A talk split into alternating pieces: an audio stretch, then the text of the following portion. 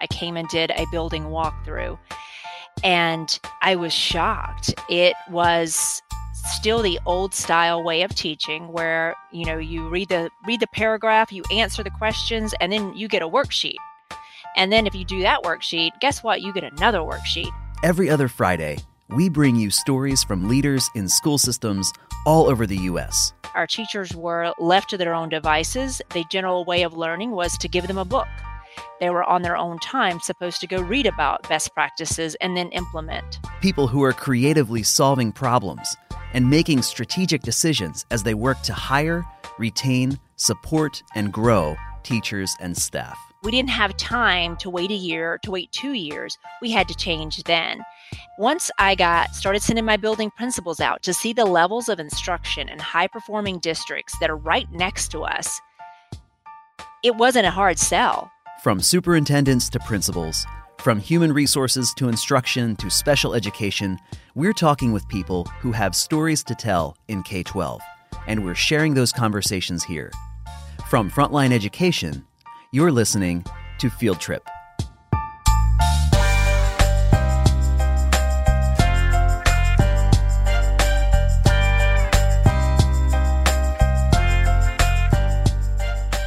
My guest today is Dr. Melissa Varley. She's the superintendent of Florham Park School District. We are located in central North New Jersey, about 25 miles outside of New York City. It is a very affluent population. We have very little diversity, but our school buildings are older. The school I'm in right now was built in the 1930s. Our newest school was built in the 1970s. Florham Park has seen some incredibly positive things happen in recent years improvements in teaching practice, school culture more focused on growth and leadership, rising student outcomes. But when Melissa arrived at the district, it was a different story. I spoke with her and asked her to tell me what changed and how. As the superintendent of Florham Park or chief school administrator, you were an assistant superintendent at another district in New Jersey. How did you wind up where you are now, and what was it like to get started in your role there? Yes, I was assistant superintendent in another district, which is all was also very affluent. And the superintendent um, became his wife became ill, so he left, and I was basically the superintendent. And then when he came back, I was used to being the superintendent, so I started applying for superintendent's positions, and Florham Park came available. I applied, interviewed, loved the board, loved the administrators that I met. And when they offered me the position, I readily accepted. What were some of the biggest differences between the two districts when you began there? Well, there were huge, huge differences. One thing about the district where I came from, the parents were extremely focused on academics. So they would come to the board meetings, they would schedule meetings with myself, they would schedule meetings with the principals to push us to do better, to make more rigor, to have more AP classes. And if our rankings went down, we would have 50 parents at a board meeting wondering why we didn't have more children in Ivy League going to Ivy League colleges, why we our rankings went down, why our AP scores weren't as high, why our PARCC scores weren't as high. So coming to Florham Park, there's definitely not the same academic focus and it was different for me to not have parents beating down my doors discussing why their children aren't in geometry in seventh grade. And also the budget. Our professional development budget in the district where I was was 150,000 and that was without any extras and I could usually get more money if I asked for it. Here the budget was $8,000 and I can spend that in one day with one person coming in. So it didn't leave a lot for our teachers to be trained. Our teachers were left to their own devices. From what I can understand, the general way of learning was to give them a book and they would they were on their own time supposed to go read about best practices and then implement. How did all of this play out? With the instruction that was offered, could you observe a visible difference in what teaching looked like between your previous district and Florham Park? Absolutely when I came before I'd even started, I was my contract was signed, but I had not started. I came and did a building walkthrough. And I was shocked. It was still the old style way of teaching where you know you read the read the paragraph you answer the questions and then you get a worksheet and then if you do that worksheet guess what? You get another worksheet. And we all know as adults paperwork is not motivating. And so it can't be motivating for our student population to get one worksheet after another. And they were using an outdated text um, a basal reader. So i was really shocked. And it's no fault of the teachers. They were never really instructed that when they had gone to college they learned great teaching methods but they had never been their upkeep hadn't been done and the person in charge wasn't embracing lifelong learning so when I walked through, I was like, oh, I got big changes to make. I've got a lot of changes to make because I mean, our children weren't motivated to learn because that's not very motivating to get another piece of paper to do some work with. Melissa said that the instruction, or at least the outcomes, weren't what you might expect from a district located in an affluent area like the one they're in. Their test scores were more representative of what you might see in a lower income area. Socioeconomic status, unfortunately, is usually an indicator of student performance because they have the most resources. If you have more money, you can send your children to preschool. You can have the best tutors. You can provide them with multiple books for reading. And I didn't see that here. Our test scores were of a lower income district, lower socioeconomic, to the point we had 50% being proficient, which is unheard of in this level of affluence. So you looked around, you saw these issues, you knew you needed to make changes. What was going through your mind at this point? What did you do? What things really needed to change, in your opinion?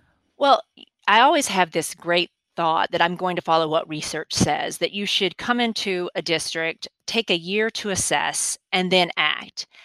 But I didn't feel like I had a year. I realized probably my second month in that we didn't have phonics instruction in our K to 2 program. And phonics combined with reading and writing workshop project is the way to teach. You cannot teach reading without using phonics. So I immediately gathered my supervisors together, my principal, and we have got to make a make a change. There was there was a phonics program, but no one had been taught how to use the phonics program, so it sat unused. And that was my first order of business is to change that curriculum and bring in phonics. I also one one of the things I noticed was inconsistencies where I had been told they were starting to have um, professional development on using readers and writers workshop when they had been told they were using it i was told we we have professional development we're spending you know we're spending $4000 on this professional development which we know in the world of professional development is nothing and but i would talk to one second grade teacher and she would say oh yes i remember learning about that and i would talk to the very next door neighbor second grade teacher and she would say I've never heard of that. What are you talking about? So we know that there was extreme inconsistencies. So I started working to bring in an ELA supervisor because I knew I knew enough about ELA and English language arts and readers and writers workshop just to make me dangerous. I needed someone who who could do the work behind the scenes. I asked Melissa if this was all part of a formal plan. Did she codify a plan in writing and bring in her school board and parent teacher organization? In a formal sense, I, I, I guess a formal plan, I knew that my writing and reading scores were very low. And writing and reading affects everything. You can't do science and social studies and even math without knowing how to read and write. So I knew that had to be my first order of business. So I started thinking about all the things that you needed. You needed strong professional development. So I knew I had to have more than $8,000 in the budget.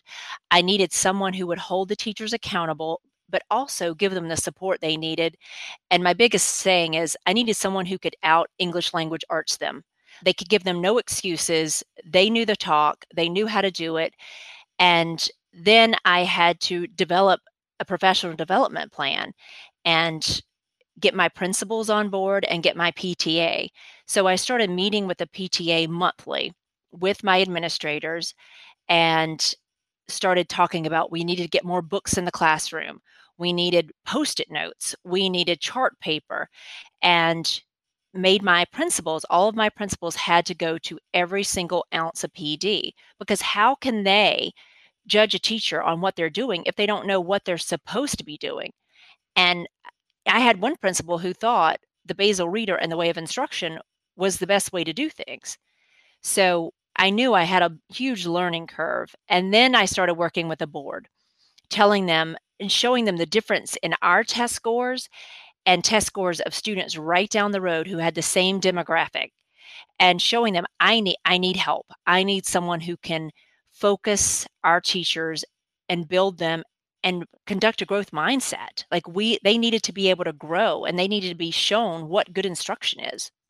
That's that's more than just an instructional question. That sounds like it's an entire culture shift that you saw needed to happen. Were you the only one who saw this or or did you have conversations with others? What did your conversations with others look like around that culture shift? I did have one building principal who was also very she was new and she was I can't believe these things are happening in this manner I had her on my team, and then the business administrator realized that we were not quite where we should be. And I started working with my supervisor of curriculum instruction and I started pointing him in the in the areas of professional development and showing him sending him to different places to see what other districts were doing. And once he caught the fire, he knew we had to change and we didn't have time to wait a year to wait two years we had to change then and once i got st- started sending my building principals out to see the levels of instruction in high performing districts that are right next to us it wasn't a hard sell they knew we had to make changes we still had teachers diagramming sentences which hadn't been done since the 80s and it was it was a huge shift. So then within that, we hired our ELA supervisor and she brought it she came in with lots a great deal of knowledge and a lot of fire. She'd come from another affluent district and she knew exactly what to do. So what we did then is we knew we had to change. We had a culture of don't do more than you're supposed to do and definitely don't do more than you're supposed to do for free. Like if they're if the board's going to pay you, we'll do more, but you know, never volunteer for anything. And we decided to develop a teacher leadership cohort and we took 5 teachers from each building. And we met with them monthly and we brought in a professor from Columbia University. She only came in twice during the school year, but we started working on changing mindsets we started working with them on norms and you know the ways of knowing and the ways of knowing are basically how do you see yourself and what makes you thrive? That professor is dr Ellie Drago-Severson. If you're a regular Field Trip listener you might remember an episode called the glasses we all wear. In that episode we interviewed ellie about her work about these ways of knowing and you can hear that story on our website. So we worked on that our first year, and then our second year were, was teaming, and now our third year, which is unheard of in this district, is our teachers will go out and teach their colleagues on things that interest them, things that will increase academic rigor. So we're we're making we made a huge amount of changes and I am seeing so much growth. We've had some teachers who dropped out of the cohort. They couldn't they couldn't get past doing more than they should. And, you know, and that's fine. That is fine for them. But I do have the majority who are still in there and they're still working hard. And my principals have to go. All of my supervisors have to be there. I am there. I'm present. And, you know, I work with the teachers on a monthly basis. Something you just said struck me when you when you made a point to say I'm there, I'm present. Talk to me about that. What does it do for a staff for a district or building staff to look and see our superintendent is here present at this training or in during this time that we're together what does that do for the entire program or for the entire uh, day I I believe it shows that I am committed and I'm holding myself as accountable as I'm holding them. And, you know, one of the projects that we have coming up in our 3rd year is that they have to be mentored by an administrator. And I have opened myself up. I will mentor them, I will work with them on the professional development that they are going to provide. And I I get a lot of great feedback from these teachers knowing that I'm in there every single meeting and, you know, I clear my schedule and make sure that I'm available for them. Let's talk about professional development a little bit more. Obviously, more money means more resources, but before you had the extra money, how did you provide the kind of professional development that your teachers needed? How does one provide quality professional learning on a shoestring budget? So, uh, obviously, I came into an $8,000 budget, which was very limiting.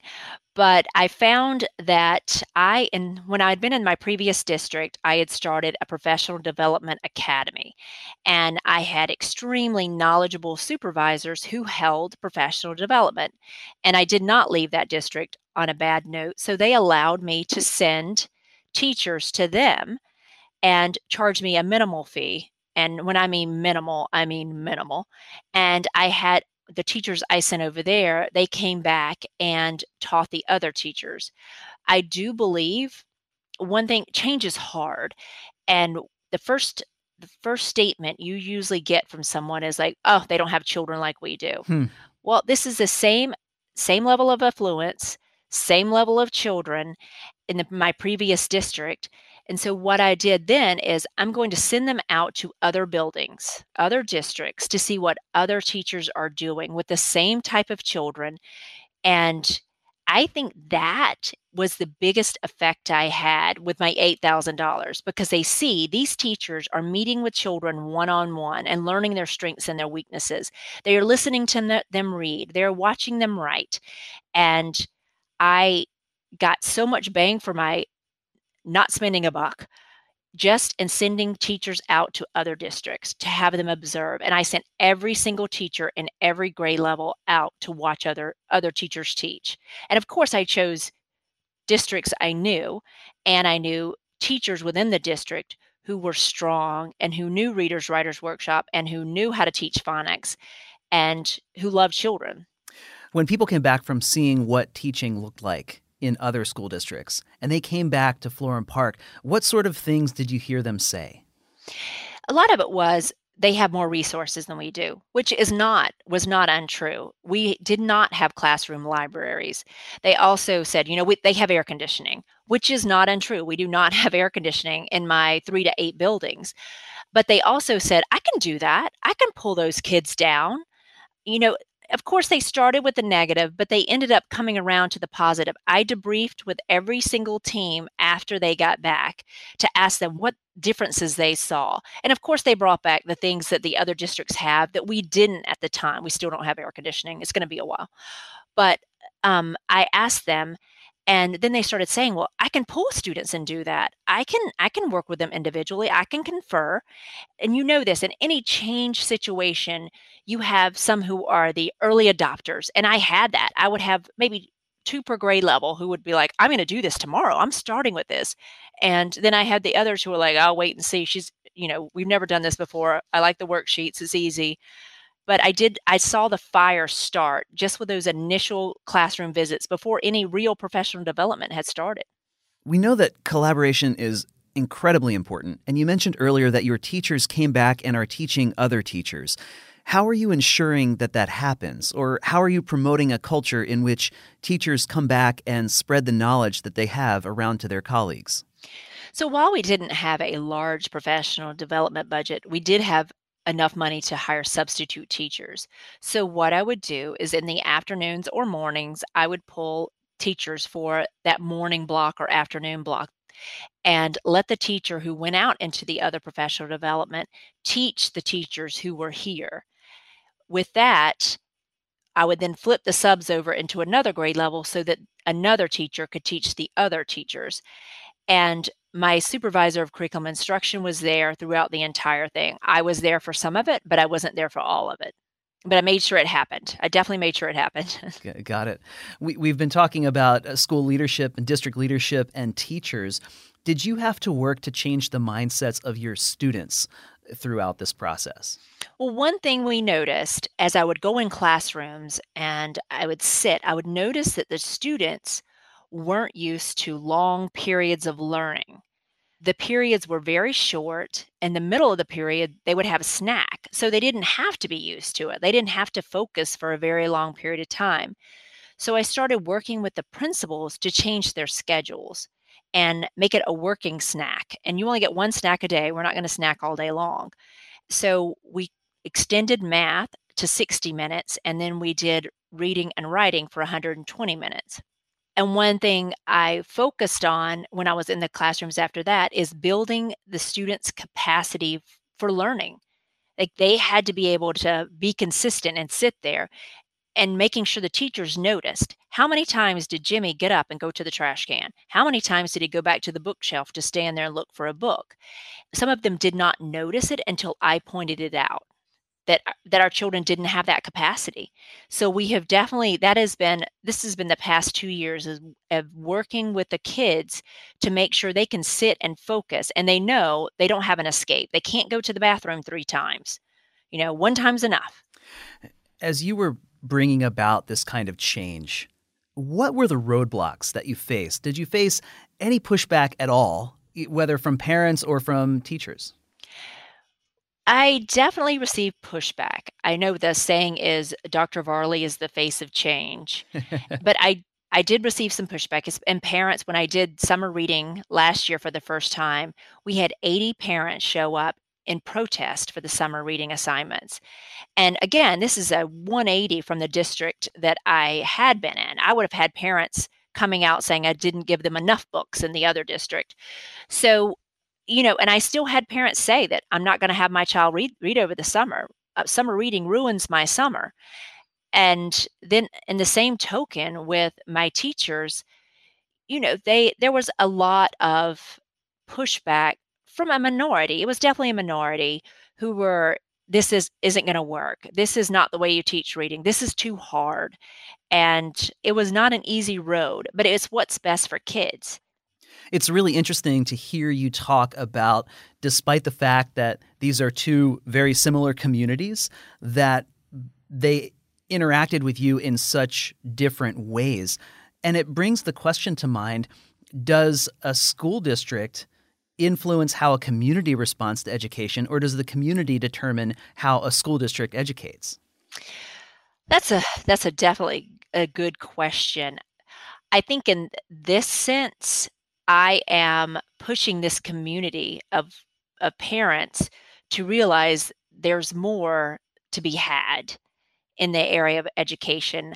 Do I still have parents who call me and tell me I'm the reason that everyone has failed, edu- eh, that education has failed throughout the world. I do. But the majority of my parents who see me are like, my child has never read so much. My child wants to read every night before they go to bed. And so that minority, you know, I'm fine with them being upset with me that I'm making their child read. It sounds like you're answer to this pushback or answer to objections is hey the proof is in the pudding. You, you look at these results. Are there other things that you have said or are there other strategies that you have aside from simply pointing to results in order to overcome such resistance so we did a 3D strategic plan last year. I brought in New Jersey School Boards Association and we talked about the utopia of education and what could we have? It could we make could we make Florham Park even better? And we worked with our community. I brought in parent i mean i invited parents i invited business leaders i invited everyone and we had a really good turnout so i had at that time i had some parents who probably were not my biggest fans who contributed. And they saw that when we did our building goals, we went back to the strategic plan and focused on what our community had said was important. And granted, most of the things that our community found were important were technology that was STEM, STEM based, and we are focusing on a STEM program going back to our 3D strategic plan and continuing our push in reading, writing, and math. So that was one way to try to get them involved. I also have superintendent forums. I have about 3 a year. I have my building principals. They have to have 2 principals forums a year. And then my supervisors each have parent nights, multiple parent nights, and I can at 6 or 7 a year. Are there any other stories that come to mind of either some of the high points throughout this entire process or the low points? I would say um, one of my high points happened this past year. I received an email from a teacher asking to meet with me, to meet with a group of teachers. And this is never good. Like, usually people do not want to meet with you over something positive. I was obviously preparing for the conversation and see what you know what was going on now and when they came in they sat down and it was seven of them and they said we are so glad you're here i have been waiting the, one of the teachers who had been here for years i have been waiting for you to come here i've been waiting for an instructional academic focus i have been waiting to be treated like a professional and to receive the knowledge that I should be receiving. And thank you very much. And I got to tell you that was a that was a huge highlight of my career having this is a very well respected female teacher and everyone sitting around her echoed her thoughts and they thanked me from the bottom of their heart that they feel like they are now a competitive they're a competitive teacher that's that's amazing. And and let's look at ultimately what we're going for here, the results, the classroom impact. What have you seen with with all the work that you're doing with uh, teacher empowerment, professional development, uh, changing culture, increasing instructional rigor? How have you seen that generate results at Florham Park? So, in my first year here, my third grade PARCC scores were at a 50% proficiency rate, which is very, very low. You never, if you make a 50 on a test, you failed the test out of if it's out of 100. This year we are scoring 80% proficient in third grade. We in my other grades we are up by 20% in the majority of the other grades as well. We have seen a slight increase in our math and that's probably still double digits, 10%, so it's working. In three years I've been here, three full years, this is the start of my fourth year. It's unheard of to have such growth. And, you know, I've had several people when I first started come up to me and say, You're doing too much at once. There's too much change. They're going to revolt. And I did worry about it. It's one of those things that I sat there and said, You know, I am really pushing them. I'm pushing my principals i'm pushing my supervisors my supervisors and principals are pushing the teachers and the teachers are pushing the students. And i wondered if it would blow up in my face and i'm happy to say that it has not. It has i am thrilled with the level of achievement our students have have done like they've they've done this. My teachers have done this my principals and my supervisors. I have a great team and i'm I'm so impressed with our academic results. It's it's hard to argue with results like that. Absolutely. Like we have come so far and it's it's a great thing. It's really interesting. You you mentioned, you know, we have a great team. To what degree do you think programs impact results and to what degree do you think people impact results? So, I think you can have the best program in the world but if you have a terrible teacher in that classroom, it's not going to help. The teacher makes the difference. Now, the teacher also needs knowledge. They need to know how to teach, they need to know how to connect with children, and they need resources. And I will give them anything they need to make an impact on our students. Many leaders in schools across the country are trying to do the exact same thing that you're doing. Some are seeing tremendous success, while others may be hitting walls. What have you learned, or what would you say to others who are just beginning this work? I would say that you, to change a school culture, you can only do it, in my opinion, by three ways, and that's changing your hiring practices. I see a lot of people doing the same thing over and over again.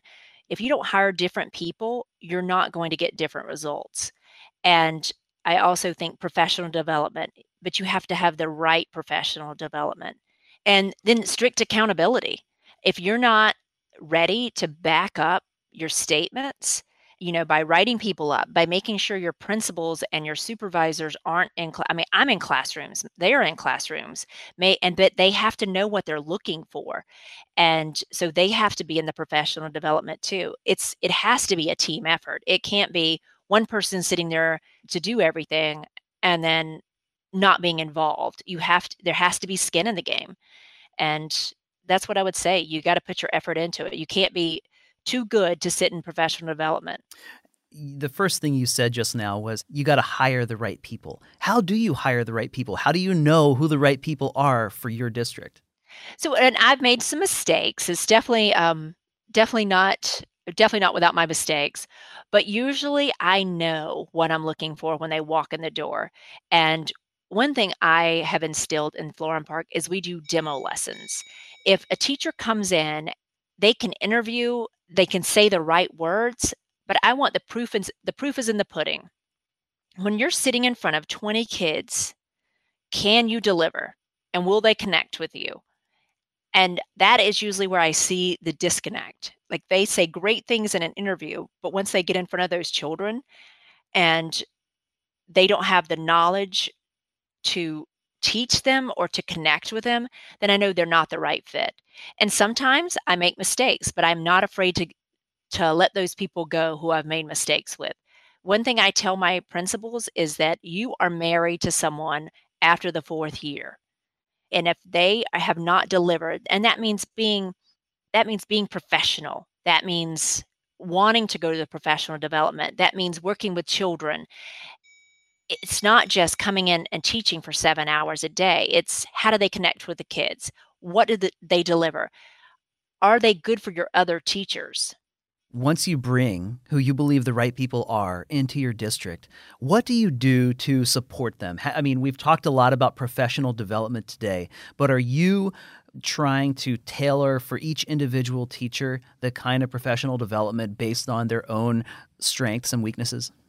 Well, we do a professional development plan with each teacher, and it relates back to the district and the board goals as well as my goals. But then we tailor it to one of the things we've started looking at are the so if we have Mrs. Jones and you look at her test scores, and every child, the majority of children scored low in comprehension. Well, that means that she does not have the skill to teach comprehension. So then we turn around and try to tailor her professional development on teaching that skill so that we don't have another set of fourth graders who miss out on that skill as well.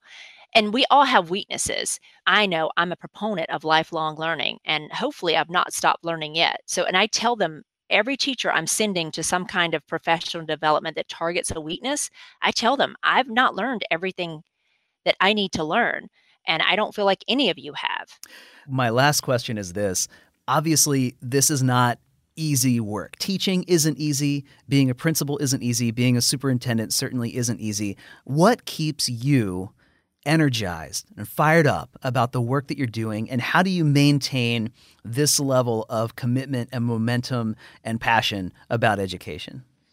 I have to say, it's it's not really that hard. Just walking through my buildings and seeing eighth graders sitting on a floor together in a circle discussing a book, which would have not happened three years ago, to seeing children running out of a classroom to see me, to show me their books that they're reading and how they've moved up levels. And when I first got here, our BSI population, which is an at risk population, was huge, over 20%. We're down to 7% now who are at risk. And just seeing that, it keeps me committed. We're not finished. We're still not at the level of our surrounding districts. So we still have a lot of work to do. And I'm committed to seeing it through, to seeing our kids, the students of Florham Park, be right up there with our neighboring districts who score very well. Dr. Melissa Varley is superintendent at Florham Park School District in New Jersey. Melissa, thanks again for taking the time to speak with us today. Ah, you're very welcome. Thank you so much for having me.